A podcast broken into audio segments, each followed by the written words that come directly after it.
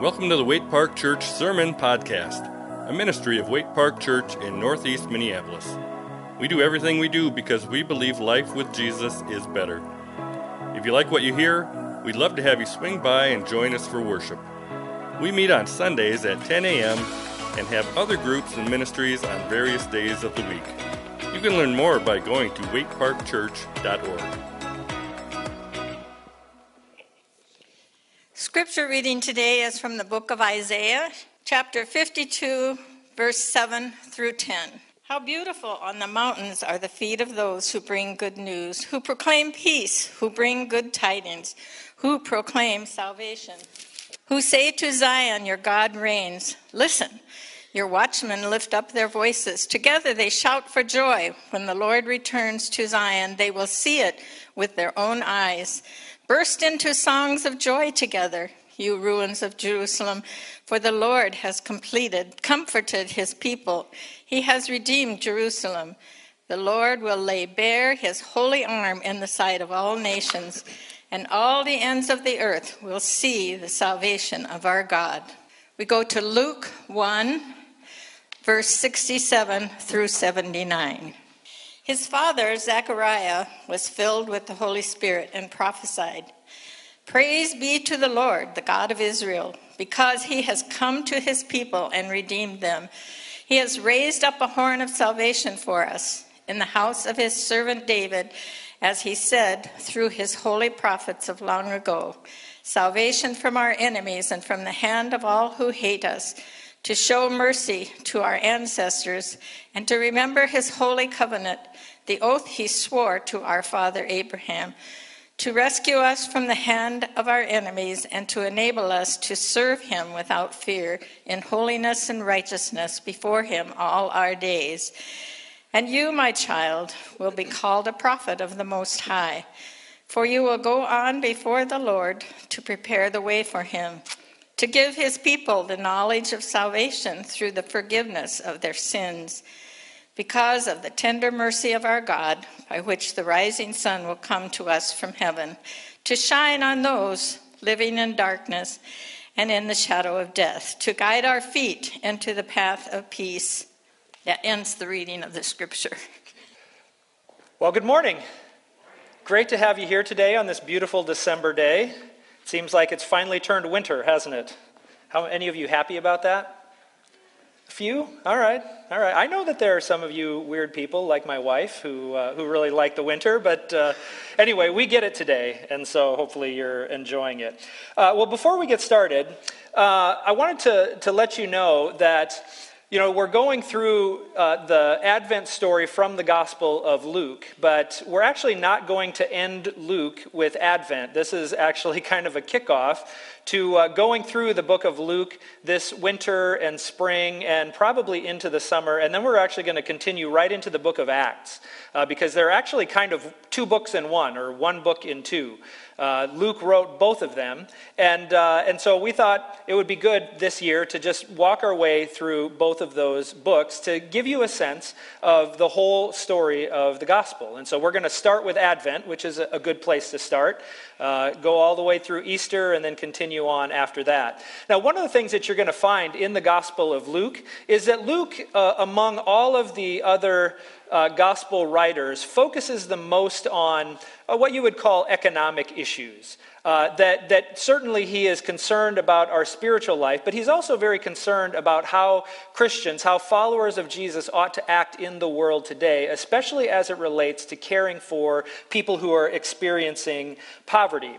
And, and of course, Christmas, we always uh, do something as, uh, as a church to, uh, to help in that area. And, you know, hopefully we do that throughout the year too. We did uh, oil change, for instance, and we do other things as far as benevolence is concerned. But we always have some kind of a, a project that we do also uh, during winter or during uh, the Christmas season. And so in your bulletin, we've got this green sheet that highlights what we're going to be doing this week or this year. And so we would love for you to follow along. I'm just going to explain it a little bit. Love, would love for you to be a part of it. I'm going to talk to you about how you can be involved in our Christmas outreach this year.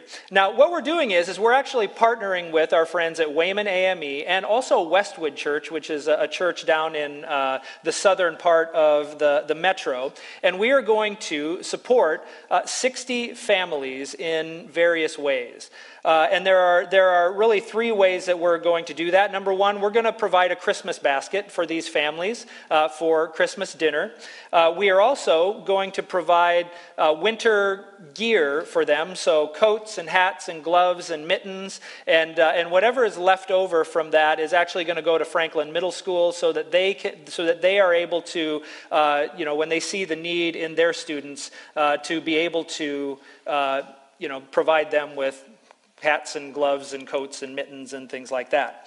Uh, and then finally, we are going to provide a gift card uh, to Cub for them uh, for an, on an ongoing basis. And so the ways you can help are right here on the sheet. You can give money, and we have a, a specific uh, Christmas outreach fund set up. And so you can either write on the memo of your check or on your offering envelope uh, and, and put it in the box at the back, or we actually have a drop down box in the, uh, on online as well, so you can designate it toward uh, Christmas outreach, and uh, and that will go to those to those uh, food baskets. And we're going to try to purchase them through Second Harvest uh, because that's really the most efficient way that we can that we can do that. They get uh, they get food uh, very inexpensively, and so we're going to try to do it through that. and then, if you have gently used winter gear, we'd love for you to either bring it here on Sunday or to the office during the week. You can go out and purchase some too. If you want to go to the thrift store, make sure it's in good condition, or if you want to buy it new, you can do that. If you have some stuff laying around that you, uh, that you don't need, you can bring that as well. But we're just going to collect all of those things uh, for, uh, for people to have. And then you can go to Cub and you can purchase $25 gift cards. So purchase them in that, those increments, and uh, we would love uh, for you to help out in that way. So there's, a, there's kind of a project for you to do uh, throughout the month of December. Uh, but what we're going to do is on Sunday, December 19th, we're actually going to have a packing event where we're going to get together, people from all three churches, and we're going to pack up these uh, Christmas meals. It's going to be, that's a Sunday afternoon. It's going to be from 2 to 5. Hopefully, from 2 to 4, we'll be able to pack up all of those baskets. And then from 4 to 5, we'll just have a fellowship together. We'll sing some Christmas songs together, uh, enjoy some cookies and hot chocolate and all of that. Uh, and that'll be a really good time. And then that next Monday, the day after that, on December 20th, uh, we're going to be, we'll need some volunteers volunteers for two hour shifts to man this Christmas store that we're going to be doing from 10 until uh, 4.30. So we'll give you more details about that. We'll have a sign up sheet for you uh, for the Monday event. but have those things on your calendar and uh, start to talk to your family and make plans uh, for how you'll participate in that outreach. And we greatly appreciate this opportunity, not just to help families in need, but also to be able to fellowship with people from some other churches around the metro. It'll be pretty, pretty fun. Well, uh, let me start with a question today. How many of you have ever been the bearer of good news to someone? All right, you, you know what that experience is? Maybe you have something uh, particular in mind, or maybe you don't. Maybe you just kind of know how it feels to be the bearer of good news. Whether or not you're the one who like did the thing that created the good news, sometimes just finding out about it and telling other people is just a really cool experience. You can you can make someone's day even if you didn't really do anything uh, makes your day a little bit better. It kind of makes me think about like how the Amazon delivery guy must feel when he's delivering packages, right? You know, you have these people who order their new gadget that they wanted, and, and now it's finally there. And, and so the Amazon delivery guy goes up and he lays it gently on the porch, right in the spot that you want it to be, and, uh, you know, just with great care. Maybe even, you know, signs a note on there enjoy your new gadget. Or maybe, maybe he even rings the doorbell and hands it to you personally and say, enjoy the blessings that God has given you. I, want, I just wanted to give this to you. And, you know, Amazon delivery guys must be the happiest people on the face of the earth because they get to do, is that not how it works? No, that's not, that's not how it works for me either. But doesn't matter. Bringing good news is still a great thing. Uh, these past couple of weeks, we've been looking for a, a tenant for jo- the Johnson Street property. When we bought the property back in 2013, uh, we, we had this idea that it was going to be a house that we could use for ministry, that we could use to bless people. And, uh, and that's still something that, that we want to do. Uh, but over the last few years, what we've, we've used it for to house staff, which you know, is helpful with the church budget, frees us to be able to, to do other ministry as well. We've also uh, rented it out to, uh, to church members as well. Uh, Zach and Katie had lived there for, I don't know, probably a year and a half or something like that. And they've, uh, they've now bought a, uh, bought a house and have moved out, and so it's open. And so as a board, we started talking about it and praying about, well, what do we, what do, we do with this house? Again, we want it to be a ministry, we want it to be able to, to bless people. Uh, but as we were talking, we realized, well, right now, we actually, as a church, we really need the income from it. And so we wanted to, to rent it out. And uh, if you want sometime, I can, I can give you the details of what we ended up doing with it. It actually was really a blessing from God. But, but what we ended up, what we started doing was, was we, um, we, we put it out on Zillow and, uh, and listed it there. And immediately, I, you know, we thought we were listing it at market value. Probably it was maybe a little bit too low initially uh, because we had immediately a bunch of people express interest in it. Um, and, uh, and so, probably seven or eight people in all uh, expressed interest in it, and some of them wanted to move in like ASAP. And one of them was a single mom who has uh, two kids, eight years, uh, two boys, eight and four, and, uh, and she needed a place uh, immediately. And, uh, and it was, and it was kind of cool because I got to meet her and I got to hear about her situation and, and got to find out that for five months she had been looking for a place, and because of various uh, circumstances, she hadn't been able to find anything. And, uh, and so, you know, we got to talking, and I thought, boy, we could, we could really be a blessing to her and to her family right now. And uh, of all of the seven or eight people who had, who had applied, I decided, okay, I think this is the one. And, and the board uh, agreed with this. And what was really cool was to be able to give her a call, someone who had been looking for a home for five months, um, who didn't have a home for five months, uh, who was looking for it, for me to be able to look her in the eye and say, We have a place for you. And, uh, and to be able to see the look in her eyes uh, and, and the happiness that, that she felt there, to finally have sort of the end of what she had been longing for for so long. Now, the cool thing for me is, is I get to be the bearer of good news, even though really it's all of us who are providing this house. You know, we're, we're the ones who do this, but I get to be the one who looks her in the eye and says, hey, I have good news for you. Now, if you've ever been in that situation before, you'll know uh, the feeling that Isaiah gets when he writes in Isaiah 52, verse 7, How beautiful on the mountains are the feet of those who bring good news. Now, as great as it is to be able to say, We have a house for you, the news that Isaiah is talking about is actually news that is far greater than any news that I've given anyone about a house. You see, in Isaiah chapter 52, there, he, he paints this picture of a city that's under siege. And of course, for him, it would have been Jerusalem. And, and there's a surrounding army that's bent on destruction. But they haven't yet taken the city. And the reason is, is because there was an ally that came along. There's a, a, a an army that came to liberate them from the hand of this destructive army, to come to the aid of this city.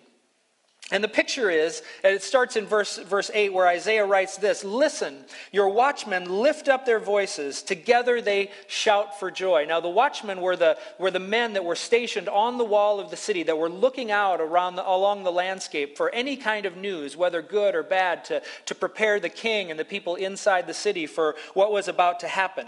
And what they see in the distance, kind of through the smoke, is a, is a messenger, and he's running toward the city and he's yelling and he's saying something, maybe some hand signals. Who knows what, uh, what kind of means of communication they had. But as he gets closer and closer, the watchmen are looking and they see that he has good news. And they don't quite know what all of the good news is, but they just start to see out of the distance and they turn around and they yell into the city and they say, Hey, the messenger is coming. And it looks like the liberating army is winning. The enemy is retreating. The city is saved. God has saved our city. How lovely are the mountain on the mountains are the feet of those who bring good news, who proclaim peace, who bring good tidings, who proclaim salvation, who say to Zion, that's Jerusalem, your God reigns. Now, on the surface, it seems kind of funny that that would be the message. Your God reigns, when it actually is an army that comes in and, and saves the city. But you see, in ancient times, battles were not seen as just battles between armies, but they were seen as battles between gods. So, for instance, when you see David fight Goliath, this was not just David fighting Goliath, it was David's God fighting Goliath's God. We saw last week when we were talking about Sennacherib and the Assyrians coming and laying siege to Jerusalem, when the representative went there and started mocking Hezekiah, he wasn't just mocking Hezekiah, he was mocking Hezekiah's God. He was saying, You think your God is strong enough to save you from me? Well, we'll see about that. Now, in this case, it was obvious that it was Yahweh who, who saved Jerusalem because they didn't even have to fight at all. But even in cases where the armies did have to fight, it was always, the battle was always seen almost more as a battle of divine forces than it was of chariots and swords and shields. Now, this is not the way that our, our secular world looks at things. Uh, but the Bible tells us that as Christians, we should be alert to the spiritual battle that is going on behind the scenes. And so this is how they looked at it at the time. Anyway, the, the watchmen see the messenger and they hear the message. The enemy is retreating, retreating, and they yell into the city, and this starts a chain reaction of praise. This is what we see in verse 9. Burst into songs of joy together, you ruins of Jerusalem, for the Lord has comforted his people. He has redeemed Jerusalem. The Lord will lay bare his holy arm in the sight of all the nations, and all the ends of the earth will see the salvation of our God. Now, we hit on this a couple of weeks, uh, last week, I guess. Um, not very much, but I want to explain kind of an idea or a concept to you today. Because the biblical writers all throughout, and you know, it's going to sound kind of academic, but it's really pretty simple. The, the biblical writers use a writing convention called typology. Okay? And the reason they do this is based on the belief that they had that God tends to work in consistent ways to fulfill his covenant to his people. And so what you see is, is both throughout the Old Testament and the New Testament, you see them describe certain patterns that happen, ways that God works from the Old Testament to the New. Let me give you a few examples, and I think you'll start to see it a little more clearly. Uh, for instance, last week we talked about how God worked on behalf of Hezekiah and Jerusalem, and he saved the city without them ever having to, to fire an arrow, just like he did with Gideon and uh, his battle with the Midianites. And so we see that in the, that pattern in the Old Testament, but we also see in the New Testament where Jesus is always the fulfillment of these types. He's always the fulfillment of these things. And so in the New Testament, we see that Jesus is the one who fought our battle against sin and death, and he offers forgiveness not because of our effort, not because of anything that we've done, but because of his strength and because of what he has done. Okay, so that's, that's one example. Here's another one Adam was faced with the choice of being faithful to God or to go his own way. And of course, we know that Adam failed and went his own way. In the New Testament, the Apostle Paul uh, describes Jesus as the second Adam, as the one who was faced with this same temptation to go his own way or to do the will of God. And where the first Adam failed, the second Adam succeeded. During exile, uh, Israel's exodus from Egypt, the Passover lamb gave Israel freedom from Egypt. And of course, we see in the New Testament, Jesus is the perfect and final Passover lamb that gives us freedom from sin. So you start to see some of these types. Well, Christmas actually gives us one of these types kind of on steroids, right? And, and it's this it's that God fulfills his promises through the miraculous birth of a child. Right? Now, you'll see the type in the Old Testament. Let me give you a few examples, right? Of course, probably the greatest example is Abraham and Sarah. God promised that Abraham was uh, going to be the father of a great nation, but the problem was is that both he and Sarah were old and they were childless. And so he had some questions about how this was going to happen. And so what did God do? He gave them Isaac, and he became the one to fulfill the promise to Abraham. We might even see it in someone like Moses, who it wasn't really a miraculous birth, but it was a miraculous preservation. You know, he was born kind of the, the normal way, I guess. Uh, but if you remember, when Moses was born, Pharaoh had it out for the boys in, uh, the, the Jewish boys in, in, uh, in Egypt. And so, in order to save Moses, his mom put him in a basket and floated him down the river, was found by Pharaoh's daughter, and he was miraculously saved that way and ended up uh, freeing the, uh, the Israelites from Egypt. Here's another example Hannah. Hannah was also childless, and she cried out to God. She was in agony, and she made a vow that God, if you will give me a child, then I will dedicate him to your work. And of course, God provided Samuel, who became perhaps Israel's greatest prophet. And then, of course, again, we talked about last week, Judah was under siege from Assyria because of their unfaithfulness. And Isaiah told Ahaz that unto us a child will be born, to us a son will be given. And of course, the first fulfillment of that was Hezekiah, who brought Israel back to God and preserved them for a great deal of time. And so then it shouldn't be a great surprise to us that when God chooses to act definitively in history, he does so through the birth of a child. In fact, the great thing about Christmas is that it does this not just through one baby, but through two. We get a, we get a two for one here. Right?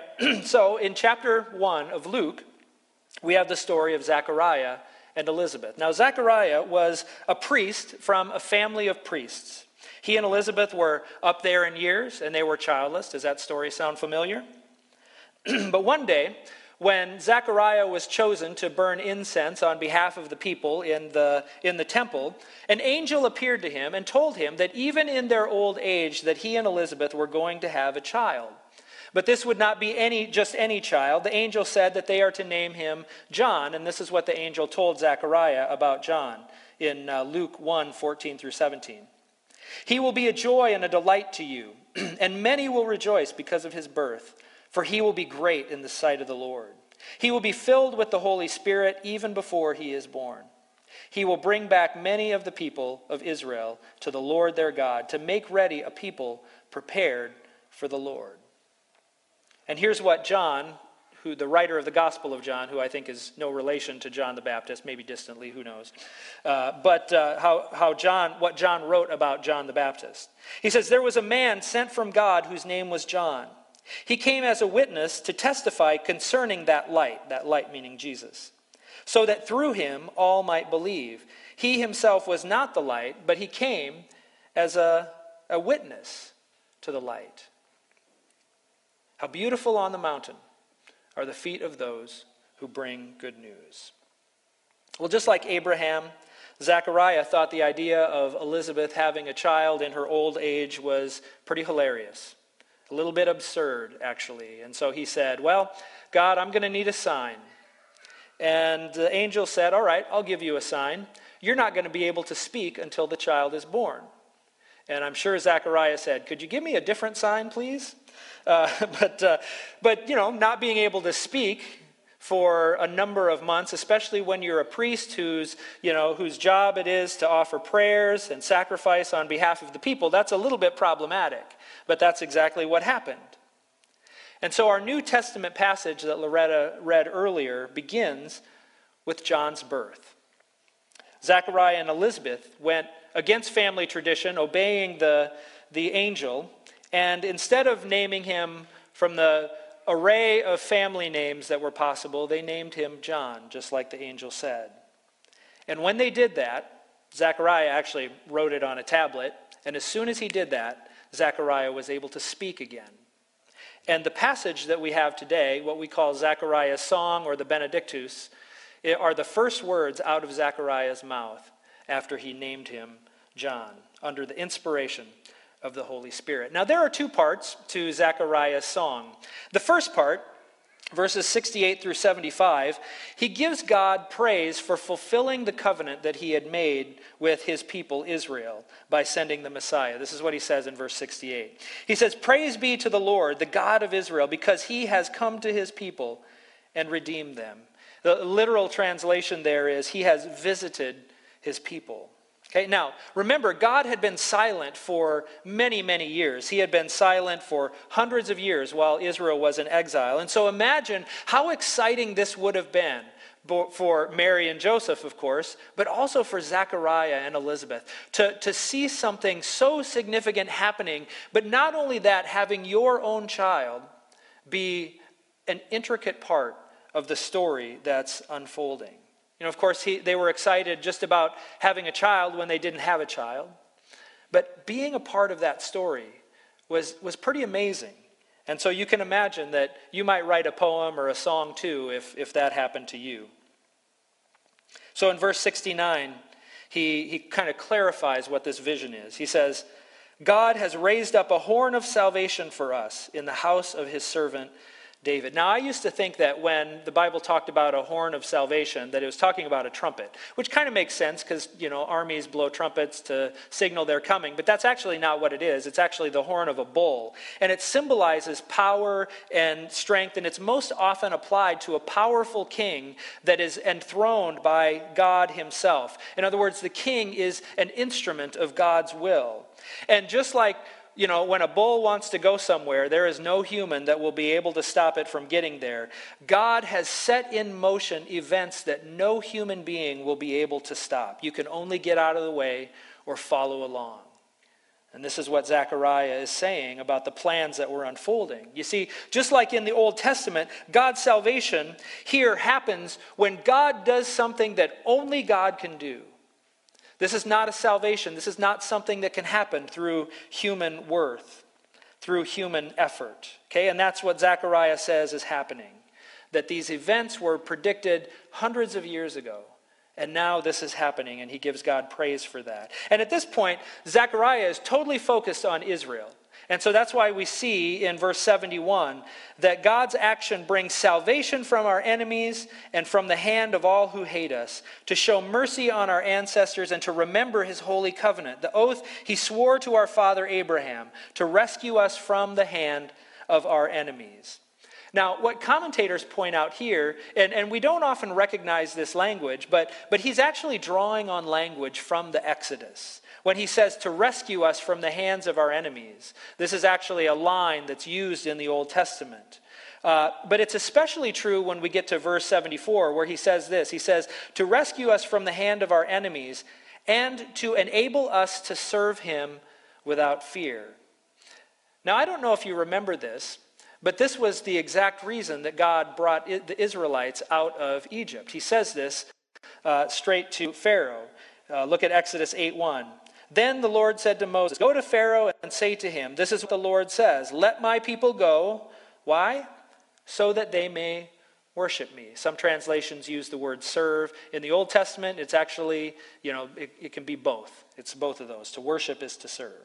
Right? So, this first section is, the, is a, a, song of praise because God is now acting in history to fulfill the covenant, the promise that He had made hundreds of years ago. But then, starting at verse 76, he sort of turns his attention to his son.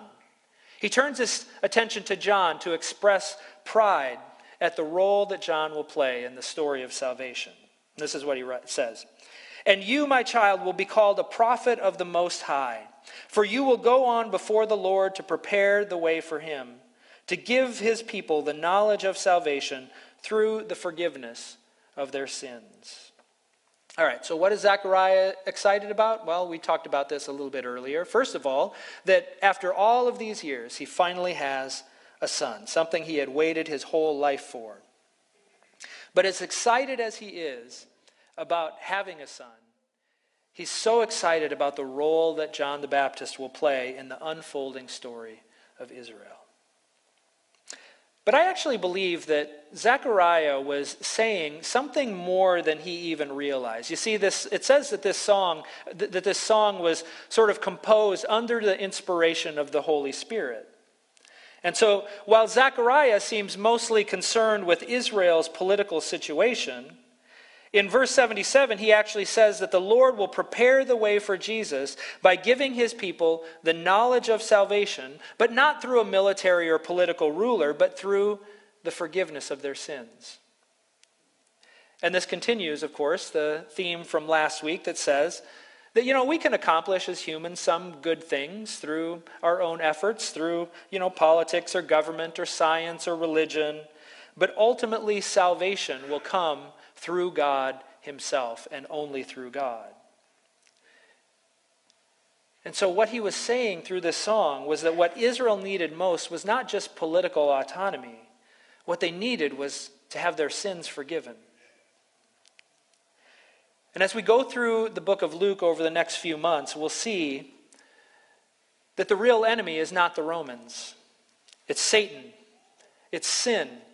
It's the principalities and powers that hold people in bondage to evil and hate and selfishness and division and strife.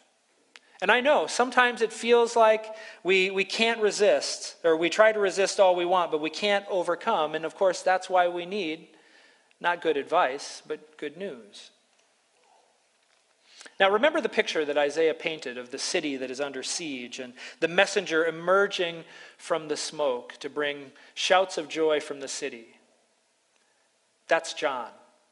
That messenger is John. He's saying that Israel has been besieged by this conquering army, but our ally, who happens to be God Himself, through Jesus came to fight a battle that we will never could never win, a battle against sin and death. How lovely on the mountains are the feet of those who bring good news. But the news that, Zach, that, that Zechariah and John the Baptist brings, he, Zechariah knows that this good news is even better because it's not just for Israel. It's also for the Romans and for the Greeks and for the Samaritans and for the Assyrians and the Babylonians and the Medes and the Persians and the Swedes and Norwegians and Germans and Sierra Leoneans and Egyptians and Haitians and Syrians and Ethiopians.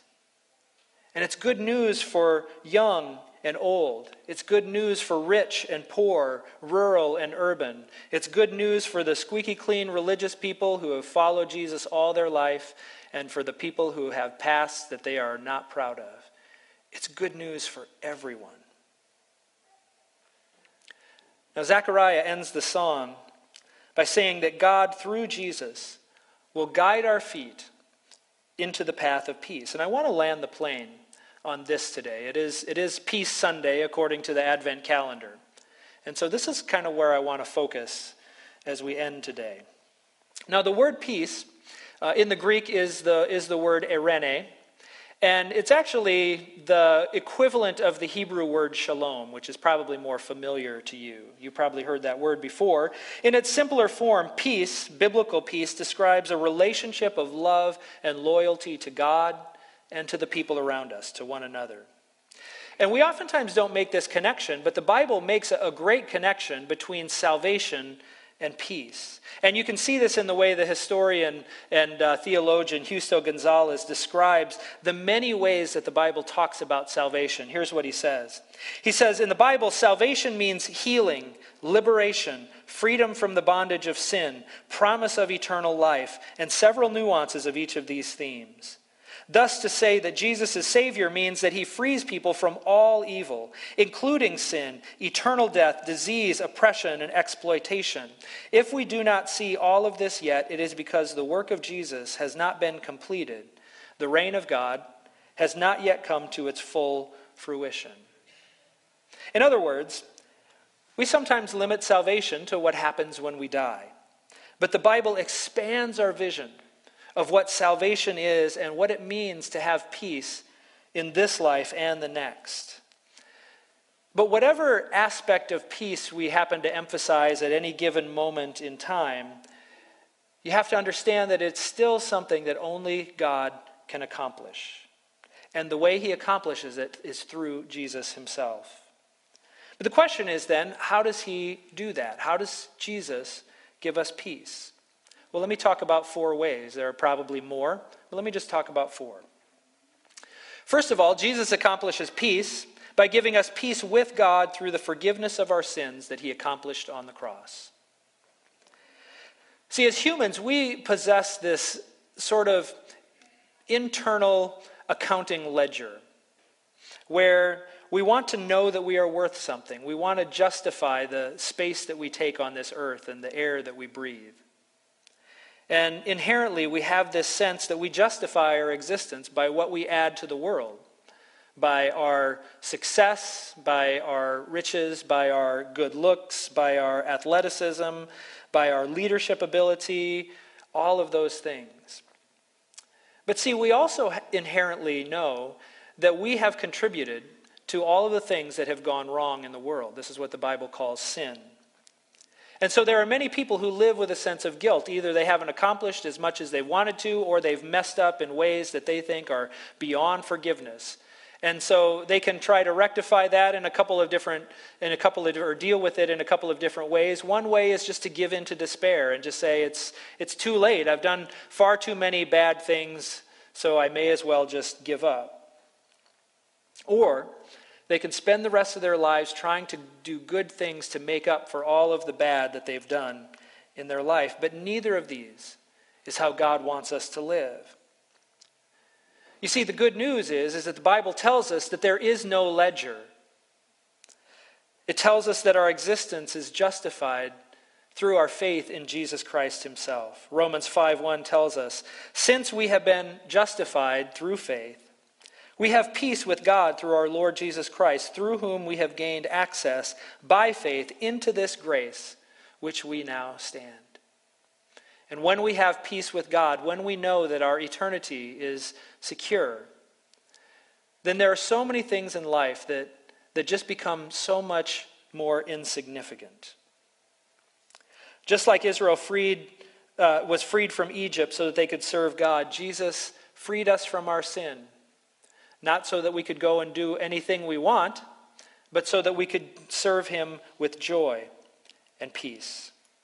Jesus frees us from sin and death, and that gives us peace. The second way that Jesus brings us peace is by disarming the principalities and powers that fight against us. And this is, again, one that we don't talk a lot about because we certainly live in a society that doesn't really believe in the spiritual battle that's going on. But the Bible is pretty clear that there are spiritual authorities, that there are powers, that there are spiritual beings that are at work in the world. You could even say that we are at war with them. And some people are terrified of this spiritual battle. Think of all the horror movies that have been made about demons. And I suppose we maybe should be afraid of this if it weren't for one central truth from the Bible. It's that this is not a battle that we have to fight. The principalities and powers actually have no real power. They're paper tigers, they can deceive, but Colossians 2:15 tells us that Jesus disarmed the powers and authorities, and when he did that, he made a public spectacle of them, triumphing over them by the cross. And so you see today, because of Jesus, they don't have any real power over us. And so we don't have to defeat them, we just have to resist them. And we have to unmask them for what they are, powerless against the authority of Christ. So Jesus gives us peace by disarming the principalities and powers. Third, Jesus brings us peace by bridging the world's divide, divides, creating one new people, one new family in the church. Now, of course, this divide started uh, by bridging the divide between Jews and Gentiles. Christians uh, in, in uh, Christian history have always extended this out to other areas of life too, certainly through ethnicity, and this is why the work of racial reconciliation is actually a very biblical value, biblical issue. Uh, Ephesians uh, 2 17 and 18 says this when it's talking specifically about Jews and Gentiles. Uh, Paul writes, He came and preached peace, meaning Jesus, preached peace to you who were far away the Gentiles, and you who were near, the Jews. For through him we both have access to the Father by one Spirit. See, everyone becomes a part of the family of God through faith in Jesus. But it actually goes beyond ethnicity to bridge all kinds of other, uh, all kinds of other divides as well. Uh, gender, socioeconomic divisions. That's why it says in Galatians chapter 3 So in Christ Jesus, you are all children of God through faith. For all of you were baptized into Christ, have clothed yourselves with Christ. There is neither Jew nor Gentile, neither slave nor free that's socio- socioeconomic divides, neither male nor female, gender divides. For you are all one in Jesus Christ. In other words, if you are in Christ, you are a part of the family of God. And when you're a part of the family of God, then every other identity that you have takes a back seat to your identity as a, as a uh, follower of Jesus. Okay? That's just true about us. The hard part is living out that in reality. And sometimes we continue to perpetuate the divides, not realizing that God, through Jesus Christ, made peace among all of those things that divide us by forming his church as the family of God. Finally, Jesus brings peace to the world through this same church as we bear witness to the good news that Jesus is the liberating king.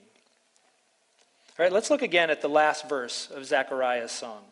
He says this Because of the tender mercy of our God, by which the rising sun will come to us from heaven to shine on those living in darkness and in the shadow of death, to guide our feet into the path of peace.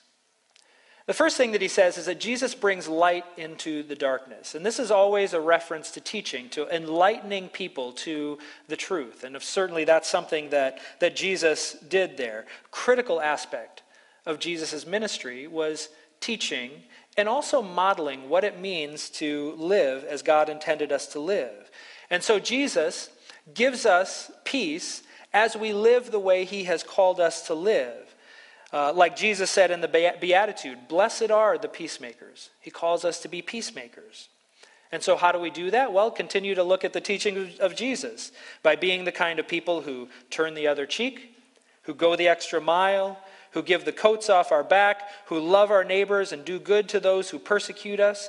And in living this way and being ready to give a reason for the hope that we have with gentleness and respect, we suddenly become the bearers of good news. How beautiful on the mountain are the feet of those who bring good news, who proclaim peace, who bring good tidings, who proclaim salvation who say to Zion, Your God reigns. So, the questions that I want you to wrestle with today are really a couple of them. Number one, as we go through this Advent season and you think about what Jesus has done and all of the ways that he brings peace to our world, the question is, is does he have that effect on you? Does the knowledge of Jesus coming as Savior and Messiah give you peace? Or are you still working to try to justify your existence in other ways? And the second question is this How beautiful are your feet? If you believe that what we have is good news, and we're called to be bearers, we're, we're called to be witnesses to this good news. How beautiful are your feet. Let's pray. Lord, we thank you for your word once again that brings light in the darkness, that we might see clearly who you are, what you have done, who we are, what you're calling us to be and to do. Lord, we thank you for the peace and reconciliation that you've given us to God and to each other in this world. We thank you that you were willing to pay the price that it cost in order to, to buy our freedom so that we might serve you with joy. And Lord, I pray that in this Advent season, in all of the busyness and parties and dinners and gifts and get togethers and things like that, Lord, that you would remind us again that you came to give us peace that you came to give us salvation. And Lord, may we be people who live out that peace in all of the various ways. Give us assurance of that salvation and make us effective witnesses to your gospel. We pray this in Jesus' name. Amen. You've been listening to the Waite Park Church Sermon Podcast from Waite Park Church in Northeast Minneapolis. We hope this week's sermon helped you learn to know and love Jesus more and serve Him in your unique place in the world. If you have feedback or questions, get in touch with us by emailing podcast at waiteparkchurch.org.